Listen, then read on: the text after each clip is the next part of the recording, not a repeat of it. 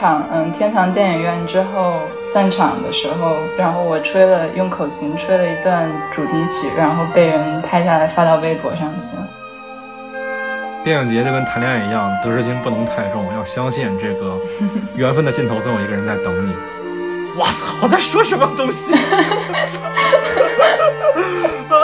好奇怪啊！大家好，欢迎收听散场通道，我是麦高芬。今天这期节目呢，其实是被我拖更了将近一个月的北京电影节特别节目的下半集。呃，希望大家在听本期节目之前，先收听一下我们的上半期节目。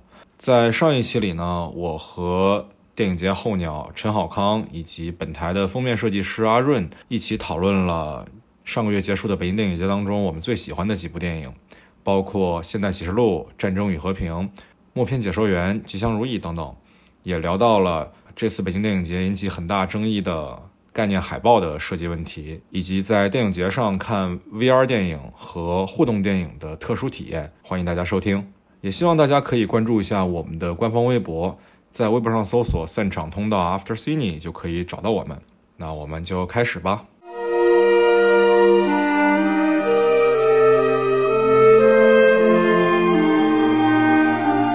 说完了喜欢的电影啊，你们有没有比如说今年比较失望的电影？就我就不用说了嘛，我肯定是《战争与和平》。我控诉。呃，波兰斯基，我的天！跟听众们解释一下，我们笑的前仰后合的原因，就是因为我跟阿润是同一场看的《我红素》。嗯，之前我们俩就有对于关于波兰斯基的本人的一些讨论。对对，如果有兴趣的朋友们，也可以去听一听本台的试播集以及正式结束的第一集，你看我们也有讨论到了波兰斯基。就波兰斯基在二零二零年算是争议比较大的一个话题嘛，因为这个《我控诉》这个片子它是入围了这个是入围了这个威尼斯的主竞赛，并且拿了这个评委会大奖。同时呢，它也是这个法国电影凯撒奖的最佳导演奖的获奖影片。但是波兰斯基本人是个争议很大的导演，因为他在七十年代的时候曾经被以这个猥亵幼女告上法庭过，并且他直接逃跑了，所以到现在他也是在被美国联邦调查局全球拘捕的。一个一个一个罪犯，其实是为什么在今年他的争议会最大呢？因为今年的这个凯撒奖上有另外一部也很热门的电影，也是今年电影节有来展映的电影，就是《少女图》嘛，《燃烧女子的肖像》。那是一部很女性主义的电影，而且导演跟主演都是很坚定的女性主义者、女权主义者。所以当他们看到说这样一部影片、这样一个导演他的作品拿到了最佳导演奖的时候，就是因为凯撒奖在法国的地位是非常非常高的，相当于奥斯卡在美国的地位，所以他们就愤而离场了。在当时也引起非常大的一个争论，即使在国内，在微博上也引起了很大的一个争论。我很难想象，在今年年初的我是非常震惊的。我就说，为什么就是凯撒奖在微博上会上热搜？我觉得这。好荒诞的一个事情，所以我其实对这个电影是非常好奇的，而且我是就我之前的观点其实是认为说凯撒奖把最佳导演奖给波兰斯基是没有问题的，因为我认为呃一个电影节一个影展它的评奖的逻辑一定是以作品优先的嘛，对吧？嗯。但是当我在看完我公司这个片子之后，我觉得。但这确实是白给的呀，他这个给的确实不合理啊。其实这个片子，它我我们也不怕剧透，其实就是一个真实事件改编嘛。一个有良知的人去帮另外一个被迫害的人去抗争的这么一个事儿，对，很简单，就是一个很。庸常的一个故事，因为我对于波兰斯基的导演水平的期待其实是比较高的。他之前拍出过很多我喜欢的作品，而且他并没有在这几年呈现出他的创作生命的颓势。他之前的两部作品是那个《杀戮》和《春秋皮的维纳斯》嘛，两部其实不管是剧本还是导演的水平都非常的高，所以我其实对这一部的期待还是比较高的啊。结果就拍的特别的普通，而且你像这种整个社会去构陷同一个人，呃，那个人不不屈服，仍然坚持为自己辩白这种故事，我总。总觉得他是在暗戳戳的为自己辩护，对，为自己辩护。对这个辩护的姿态，我觉得特别的 啊，令我不适。就我之前这个这个事儿，也在朋友圈发过朋友圈，跟朋友们讨论过。就是就当时很多人觉得波兰斯基根本不配拍电影，他所有电影都应该被钉死在历史的耻辱柱上。我的观点不是这样的，在看待波兰斯基这件事上，我的第一个态度就是，我希望波兰斯基可以死在监狱里，因为他做了非常的反人类的事情。但是如果他不能死在监狱里的话，我就希望他应该好好的拍电影，他应该为人类的文明史做出他自己的贡献。但实话讲，这部电影啊，如果他的创作能力就只到这儿的话，那他还是去坐牢比较好。讲到我控诉，我就想对标另外一部作品，就是这个泰伦斯·马利克的《隐秘的生活》。他其实也是在讲一个在德国的一个士兵，他他是说他在二战时时期，他拒绝为这个纳粹德国工作，或者说为他这个而战，所以他最后被判了死刑。他其实讲的是这样子的一个一个故事，他整个的给人的感觉也是，其实也是在战争中，然后受到一个有良知的人受到迫害的故事。但是他在里面的表达和他的里面情绪，其实就是完全正向，或者说他就因为可能是马利克他没有一个像。波兰斯基他需要为别人辩解，所以说 你在里面的氛围以及他的这种坚定的自己的信仰的东西，会更加的打动人。我看完我控诉，我马上就想到了《隐秘生活》，因为我是在大概差不多时间去看的，而他们都出现在一九年，一个是在戛纳，一个是在威尼斯，所以我就会觉得这两个的差距是真的不是一般的大。哦，我听到你也不喜欢我控诉，我就放心了。我十分的不喜欢。对我也是，之前看了《杀戮》，觉得挺好的。我之前还看过罗斯玛丽的婴儿，这回我我还是看了。那天我先看了《战争与和平》，七个多小时，然后看的我我去国控诉路上就开始头疼。我中间应该忍不住嗯眯了一两分钟，然后就完全没有影响我对剧情的理解。而且就是整个这个片子就没有一个导演的存在，就是把故事平铺直叙的讲完而已，人物也是非常清晰的。划分为了两个阵营，就很幼稚。对对。那那个郝康有什么比较失望的电影吗？这样说吧，因为我每年其实我的选片其实会更加趋向于冷门的片子，我就想去淘淘金，或者说是看一下这个当下的这个华语的青年导演的创作力。有这么几部吧，就是当时这个青年导演这个华语新的东西，比如说《日光之下》，比如说《海面上飘过的奖杯》，比如说《回南天》。呃，木林、一鸣和伟明，对吧？最最最不喜欢，而且非常符合我的不喜欢的预期的，就是《回南天》。我当时的豆瓣短评是这样写的：我说，对我带着一个鲜艳的预设，我坐到电影院里，但是它不仅符合了我的期待，而且超出我的预期。它犯了所有青年导演或者新电影人能犯的所有的错误。他怎么能这么的、这么的矫揉造作？从他的故事本身，再到这个人物的设置，再到他整个镜头视听的这种组接，都让我觉得真的是乏味可陈。之前我查他获得了平遥，获得了上影节各种国内这种鼓励青年导演的这种创投的帮助，而且对他的期待非常的大。然后呢，他拍出这样一个影片，而且还有这个二手玫瑰的这个呃这个梁龙老师 进这个大力的支持，他的摄影还是这个大冢龙志啊，他那个日本非常著名的摄影师。你想说倾这个这么多的力气前辈来提携的这样的一个青年电影人，还有高明，就是这个导演叫高明，他今年的这个 first 他也去了 first。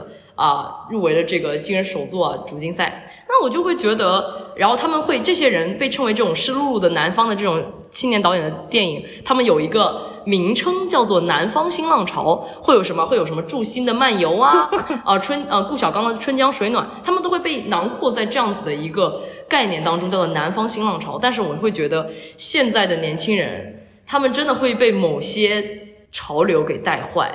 真的是让我会觉得《回南天》这部电影，它真的不值得我一看。我是一个非常少会想要在电影。愿离场，因为我毕竟费了那么多的心思，我要去抢这个票，然后我坐在电影，我应该去尊重他。但是在这个片子当中，他开始十分钟我就想离场，这是在我身上是很难发生的这样子的一个情况。当灯光亮起来，我要离开电影院的时候，我发现我身边的观众也都在骂，那我就放心了，因为并不是我一个人太过于严苛和苛刻，所以我要大力的批评一下这个《回南天》这部电影，以及。而且我看很多啊，包括其他的一些公众号，我就不指名吧。就是说他们会在推新人，会在极力的去捧他们这些人。但是我是觉得实在不行的片子也没有这个必要。哇，so mean！我我就感觉要得罪人了，我觉得。但但是相反，对我看到日光之下，我看到春江水暖的时候，我会瞬间你会觉得啊，我舒服了。特别日光之下就特别的。它也特别的类型，特别的商业，但是我至少没有很出彩之处，但是我至少它的完成度是高的，它的叙事链条是完整的，它的人物塑造至少是可信服的。但是回南天，我一点一秒我都不相信。你你知道，就其实，在之前我台其实是非常少谈华语电影的，就怕得罪人。谈及华语电影也会非常小心谨慎的。你刚才那几分钟的输出，应该比我节目前面十几期对华语电影的输出，尤其是七十年代的输出都要夸张了。对不起，冒犯了。哇哦！我我这次电影节的在资料馆看的最后一部电影就是《战争与和平》嘛，然后在下午开场之前。其实资料馆的馆长有进来跟我们交流，聊到了一些很多问题嘛，比如说观影礼仪的问题，比如说这个这次电电影节办的有多难的问题。然后他也谈到了一件事儿，就是他非常非常 含蓄的说，就是其实我们也知道，说这回选进来的很多的华语的新片儿，它是不够成熟的，不够完整的，很稚嫩的。说的非常含蓄啊，但是他也说说希望大家给这个华语新导演多一点耐心，尤其点名了我印象中就是《回南天》这部电影，虽然我没有看过，但是我觉得。嗯，有耐心是可以的。我也我觉得也有一些新的作品是很不错的，就比如说以前张大磊的《八月》，包括《少年与海》啊，包括这个白雪的《过春天》啊，我觉得他们是很宝贵，他们我也会认可他们做出来的东西。但是《回南天》是真的不行，你就没有必要强捧。哇哦，说实在的，我最失望的电影就是。战争与和平嘛，这个刚才已经都说过了，我就不再输出一遍了。那我换句话讲，你们两个有没有哪个片子是特别遗憾自己没有抢到的？举水月在手，因为在上影节我没有我没有看这个片子，但它的反响比较好，所以说我就觉得，哎，我到北影节我可以看一下。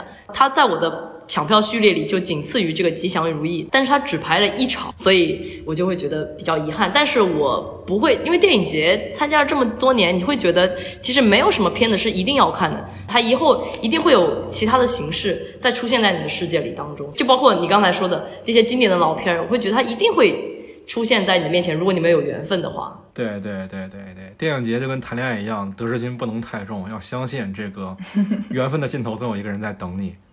我操！我在说什么东西？好奇怪啊！知心主播，鸡汤主播，我靠！节目转型了。对，阿瑞有什么遗憾吗？我的遗憾就是没有去看温蒂尼。温蒂尼是好像是柏林影后。啊，对对，年初在 Movie 上我就想看，结果没看，然后后后面我就忍不住，我就自己下了，在家看。但是后来发现上影节和北影节都有，然后我就蛮后悔的，就因为因为它其实里面有有很多镜头，我觉得还是到大荧幕上会看感觉比较好。我同事会对这种就是女性女性主义题材，然后稍微有一点点超自然的那个神秘。元素的这种比较感兴趣吗？嗯，我个人的话，最大的遗憾其实就是大卫林奇的《象人》。其实，在上一节就想看来着，但是。没有抢到票，我看了。然后其实 我也看了。好的，好的，好的。哎呀，这个真的怪我，就是啊，这个事情说起来真的好伤心。就是其实我是有机会看到《像人》的，也是在八月二十五号那一天，就是那天是七夕嘛。然后当时阿润想转给我一张这个晚上的《像人》，但是考虑到七夕。我觉得我是不是应该看一部爱情片？虽然没有人陪我一起看，但是我还是决定去看了一部爱情片。那个片子叫《眼泪之眼》啊，《眼泪之眼》，《眼泪之眼》，我也很失望 啊！我的天啊，就是这个导演菲利普·加瑞尔，这个 所谓后新浪潮代表人物嘛？我不知道后新浪潮是不是就是后浪的意思啊？反正就是，这是我看了他的第一部电影。就是说实说实在的，我觉得这个片子如果让我概括的话。它就是一部把所有的喜喜剧的段子全部都摘掉的伍迪·艾伦的电影，讲一个渣男的故事。但是真的，哎呦，你说伍迪·艾伦的电影把喜就喜剧部分都摘掉，还有什么可看的呢？所以这部电影我就觉得没有什么可看的。加菲尔片子一直都是这个样子。你要是有兴趣，你可以看以前的《一日情人》啊什么，其实都是这个套路下的。对不起，没有兴趣了，没有兴趣了。算了算了算了算了，太惨了，我。当时在抢票的时候，这张这场电影我就买了两张票，因为我觉得我说不定可以约到某一个女生一起看。结果最终我是跟我的大学同班的 homie 一块看的，然后我俩边看边他妈的觉得这是个啥呀？活该！你看这个电影，它它的海报上就是男主角跟女主角捧着对方的脸注视着对方，我以为那个女的是女主角，结果他电影不到三分之一的时候他就下线了，然后再上线的时候他就怀孕了，怀了别人的孩子。看完电影，后来我跟我兄弟吃饭的时候，我就说：“哦，幸亏没有约女生一块儿看，要不然就不要再相见了。”对，哎呦，我为了他放弃了《像人》，这是我二零二零年最大的遗憾了。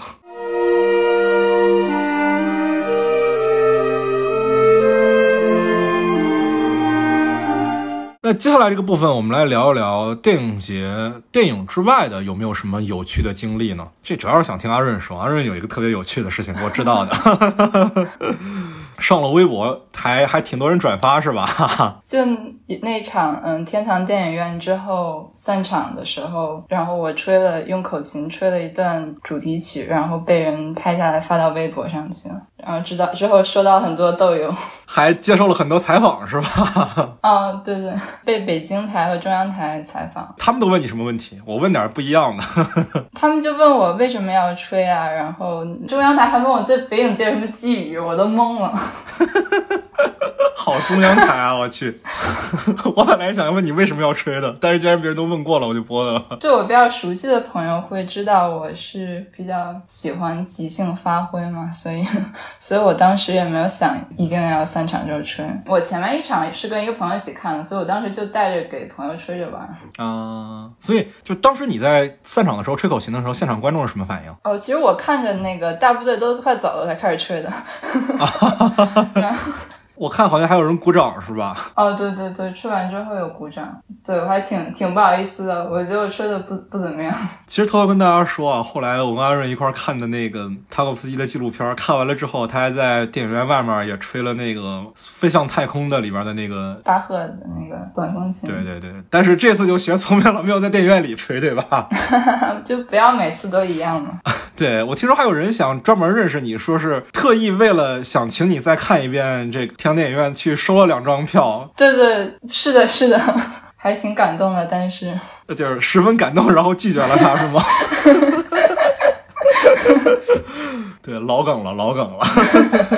对，就挺好的回忆，感觉就这样就就可以了吧？对，听想听我吹口琴，不不一定非要请我看电影。哇哦，好像有什么特别的经历吗？嗯，我自己是没有什么特别经历，只是因为我有很多的转票求票的群，就是求票的人总会用各种各样的花招来吸引这个嗯想要出票的人。他们就会做各种各样的海报，然后呢，还会有一些故事。就其中在一个群里面，因为在这个群里面也很多年了，之前就是应该四年前有一个哥们儿，因为每年大家都会期待有一些人分手，有一些人要赶工作，有一些人对吧？他就会有这样的经历，然后就会分手了，然后就会出一些票。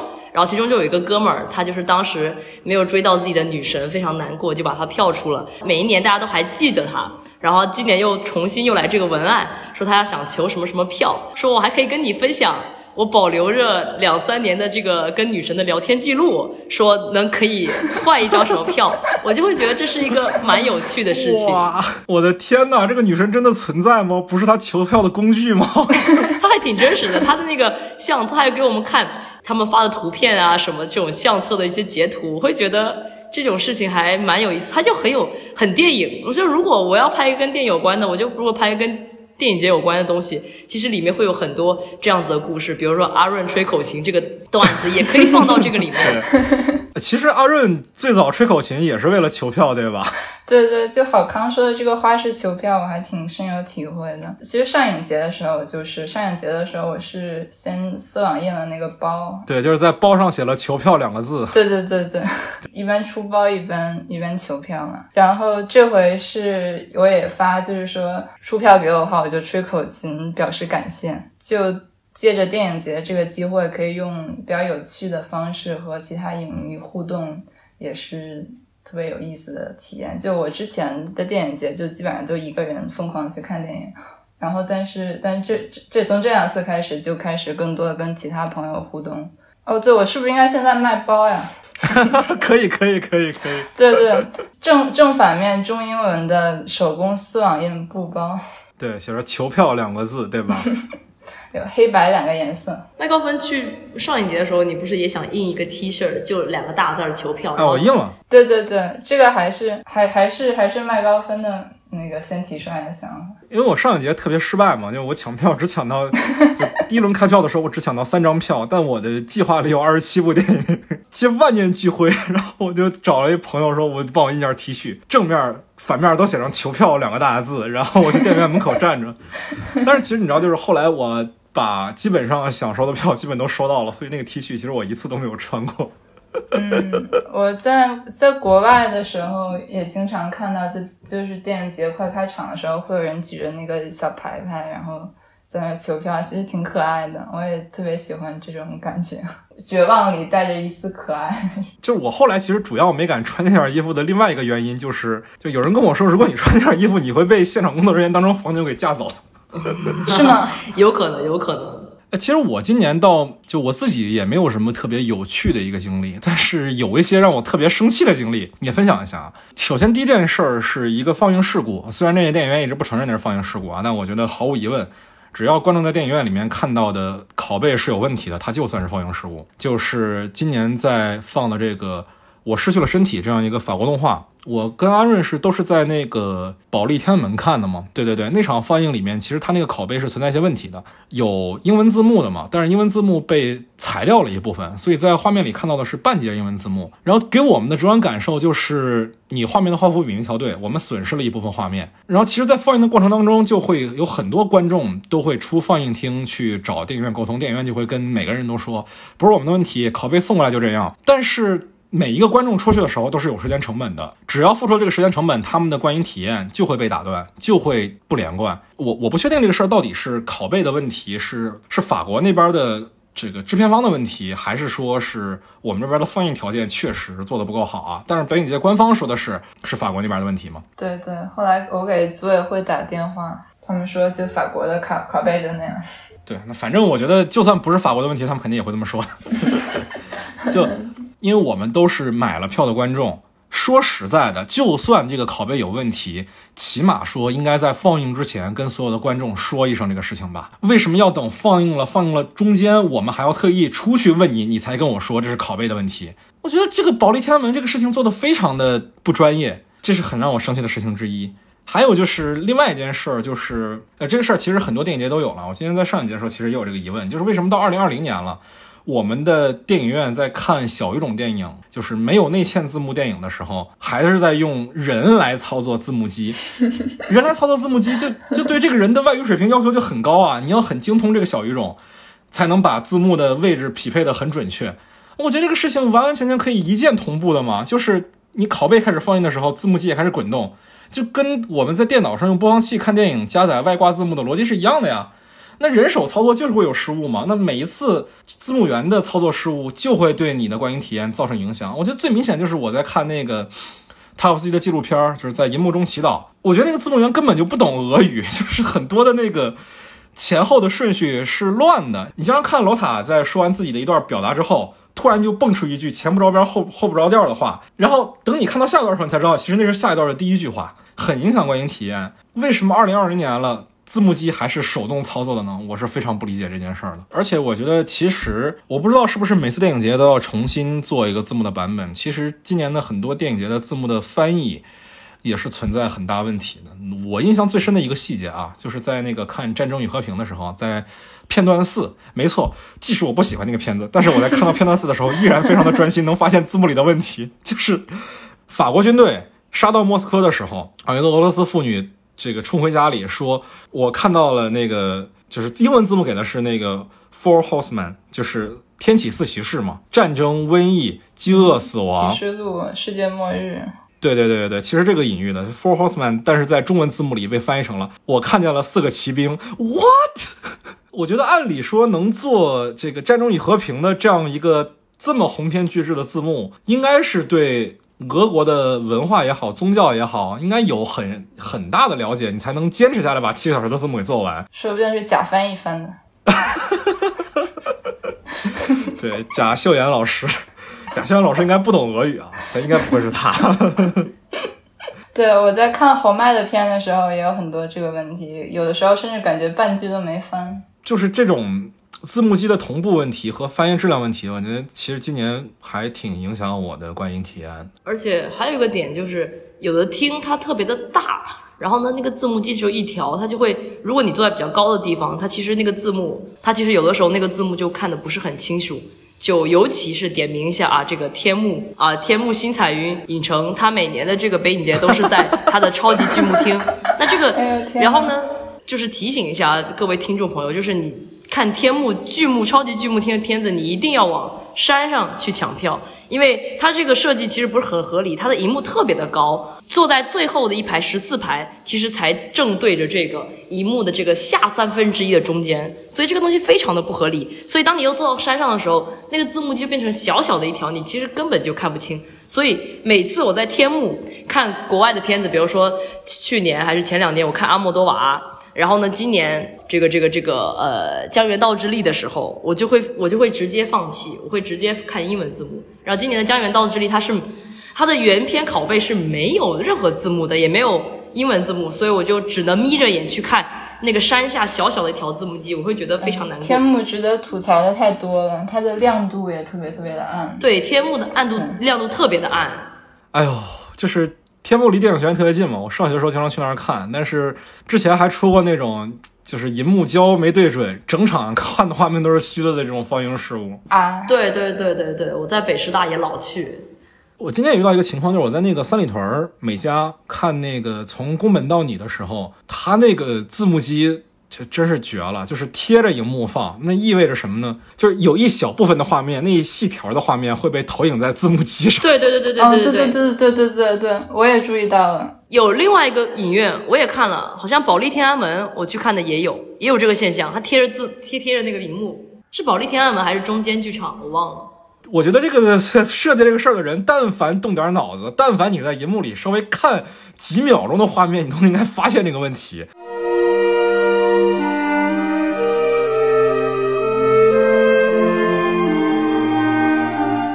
好，接下来我们来聊一聊关于这个北影节的一些抢票技巧和这个行程的安排、排片的安排这个问题。因为我之前在做完上一节那期的时候，有一些听众跟我反映说，可以做一些抢票攻略什么的。以两位这个电影节候鸟的这个身份来讲，有没有什么抢票的技巧呢？其实我我觉得我排片的话也是挺按照个人喜好的，然后这回。上影节和北影节，我都有请家人帮我一块儿抢，但是其实特别是这回北影节，很很多也是靠后面求票，然后嗯拿拿了很多卖高分的票。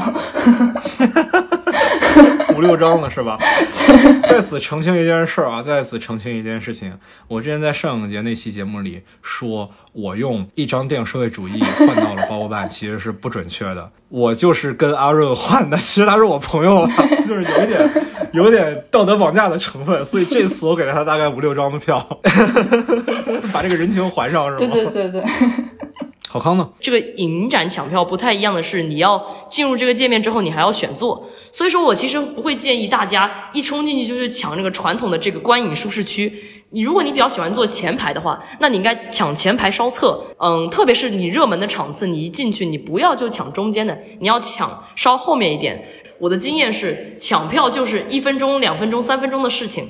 你如果在一个场次，你的所做超过失败伤超过三次，那你就不要恋战，马上退出来去抢其他的场次。要不然的话，你在这个其他也挺热门的场次，你肯定就抢不到了。对，这是给大家一些建议。字字血泪啊，都是，这都是有经验教训的，是吧？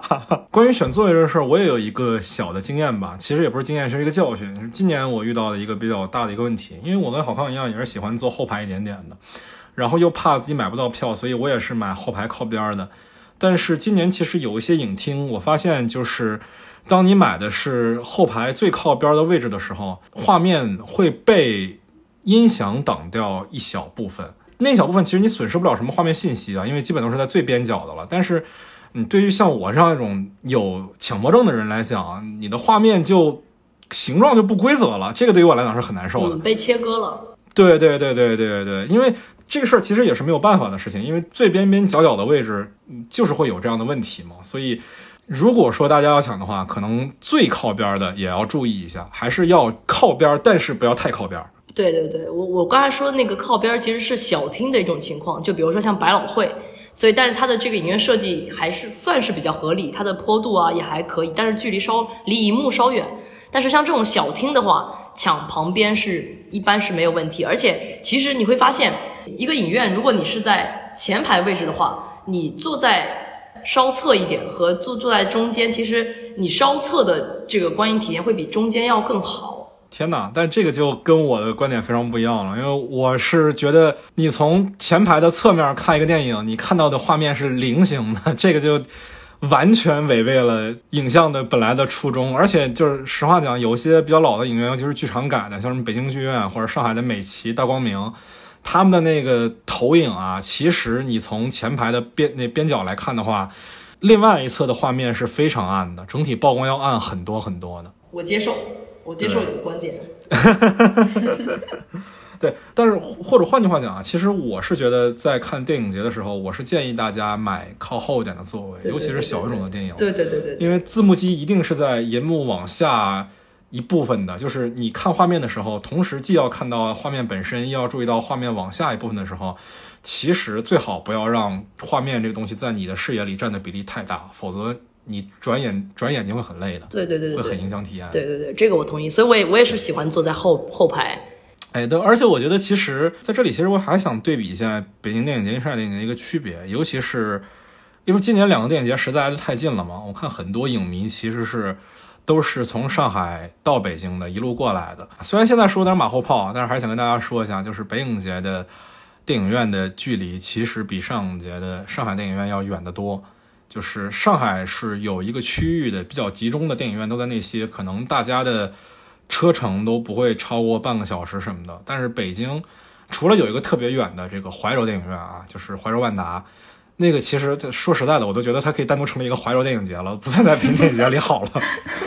它即使是在市区里这些电影院，离得也是非常远的。如果你想从中间剧场到这个呃长楹天街或者说是 CBD 万达，你起码要留出一个半小时的提前量，否则真的不够的，真的是不够的。希望大家明年在安排北影节行程的时候，或者说今年在看其他的北京的影展的时候，也要留意这件事情。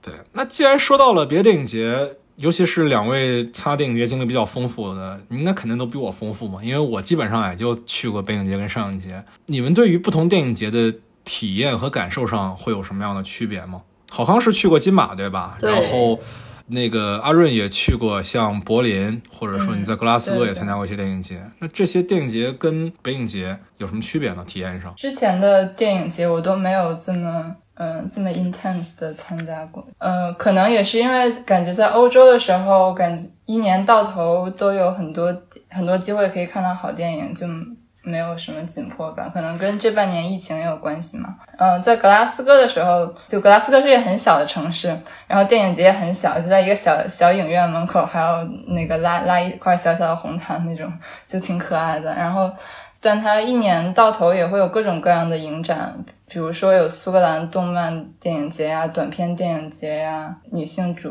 主题的，或者是 LGBT 或者青年电影节，就一年到头有很多机会吧。然后，而且那个电影院也会有时候组织一些很有趣的主题的观影活动，比如说我之前有去看那个呃布莱尔女巫的时候，把我们就是一车人拉到苏格兰郊外的一个一个废墟里，然后搭了一个棚子，然后在狂风里看了那个恐怖片。哇哦！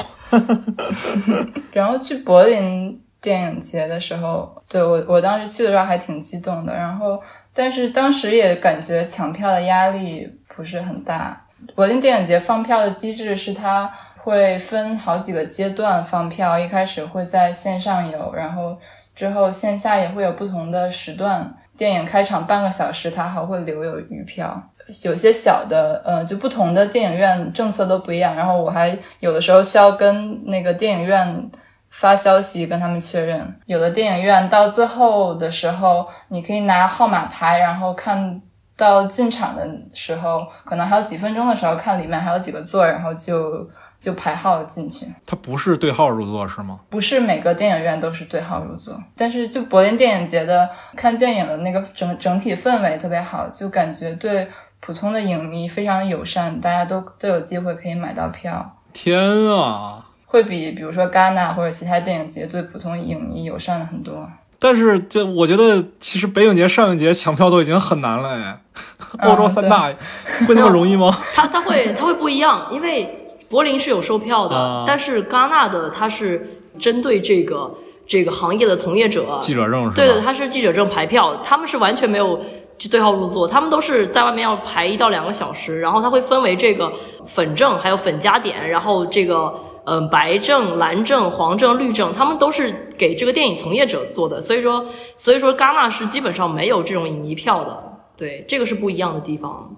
天啊！嗯，明白。我觉得这简直是在 PUA 观众，就是就是就是不给你看，然后你就得想看。没有，因为是这样，因为法国他们的这个艺术院线的这个体系，它非常的完整，也就是说，他们基本上在戛纳的片子，嗯，在法国，它不是每年的五月份嘛，然后它每年的五月，它其实哦五月还有这个六月，基本上他们这些入围戛纳的片子，在法国的院线，它基本上也会同步上映，而且在戛纳电影节结束之后，他们专门会有去巴黎，会把这些各个单元的片子统就是统一安排，然后会放到电影院当中。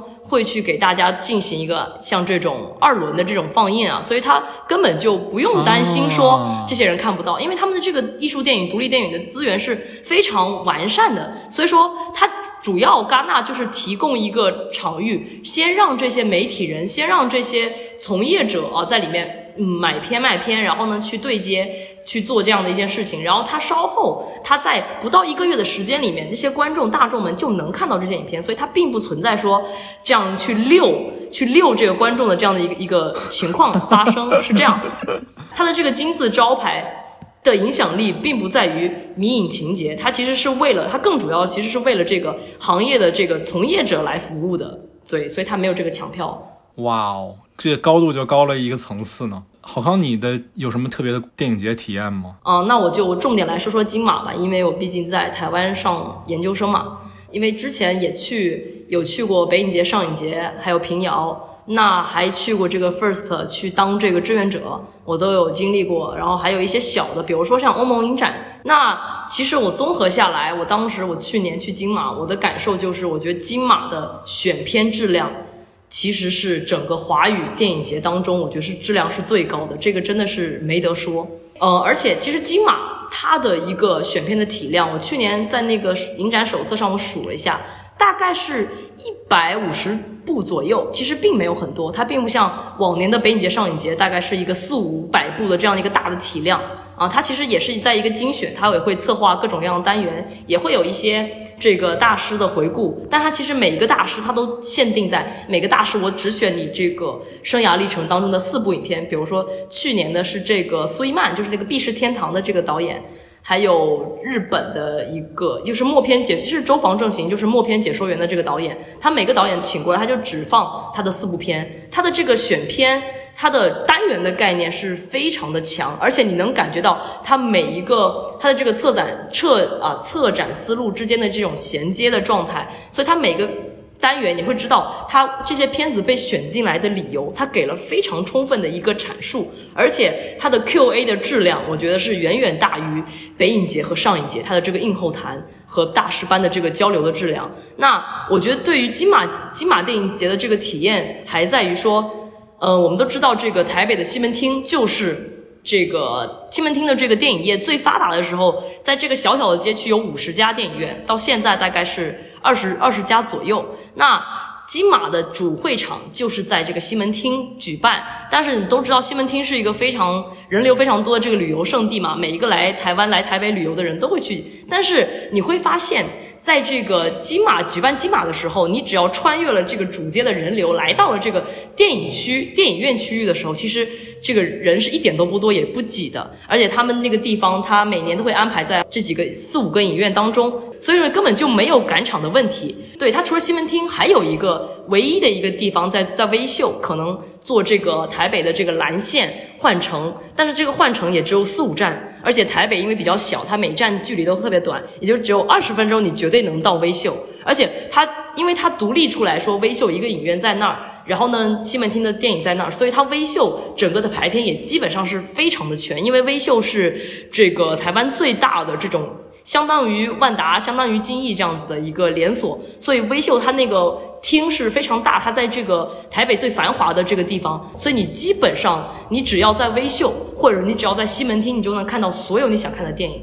其实还有一点就是说。金马的抢票，对吧？那其实金马的抢票远它的难度远远要小于这个大陆的这个影展，但是其中。嗯，它的系统其实非常的不好用，我可以这样讲，因为对比这个淘票票，你只要加入日程，然后马上一键抢票，它那个，但是金马它那个是要你要先选择很多附加的条件选座，然后它是同时你要买最多你可以买八部电影，然后呢这个八部电影全部都要把选座选完了之后，你才可以支付。然后呢，你们抢完这八部，你支付完了之后，你还可以，你才可以再抢另外的八部。它是这样子的一个一个概念去抢票，所以说你会发现它的抢票其实很复杂，它是要绑定成好多场一个订单，你要支付完之后才进行二轮。但是即使是这样子的一个非常复杂抢票流程，你你想看的电影还是都能看到。所以说我会觉得它的抢票压力会很小。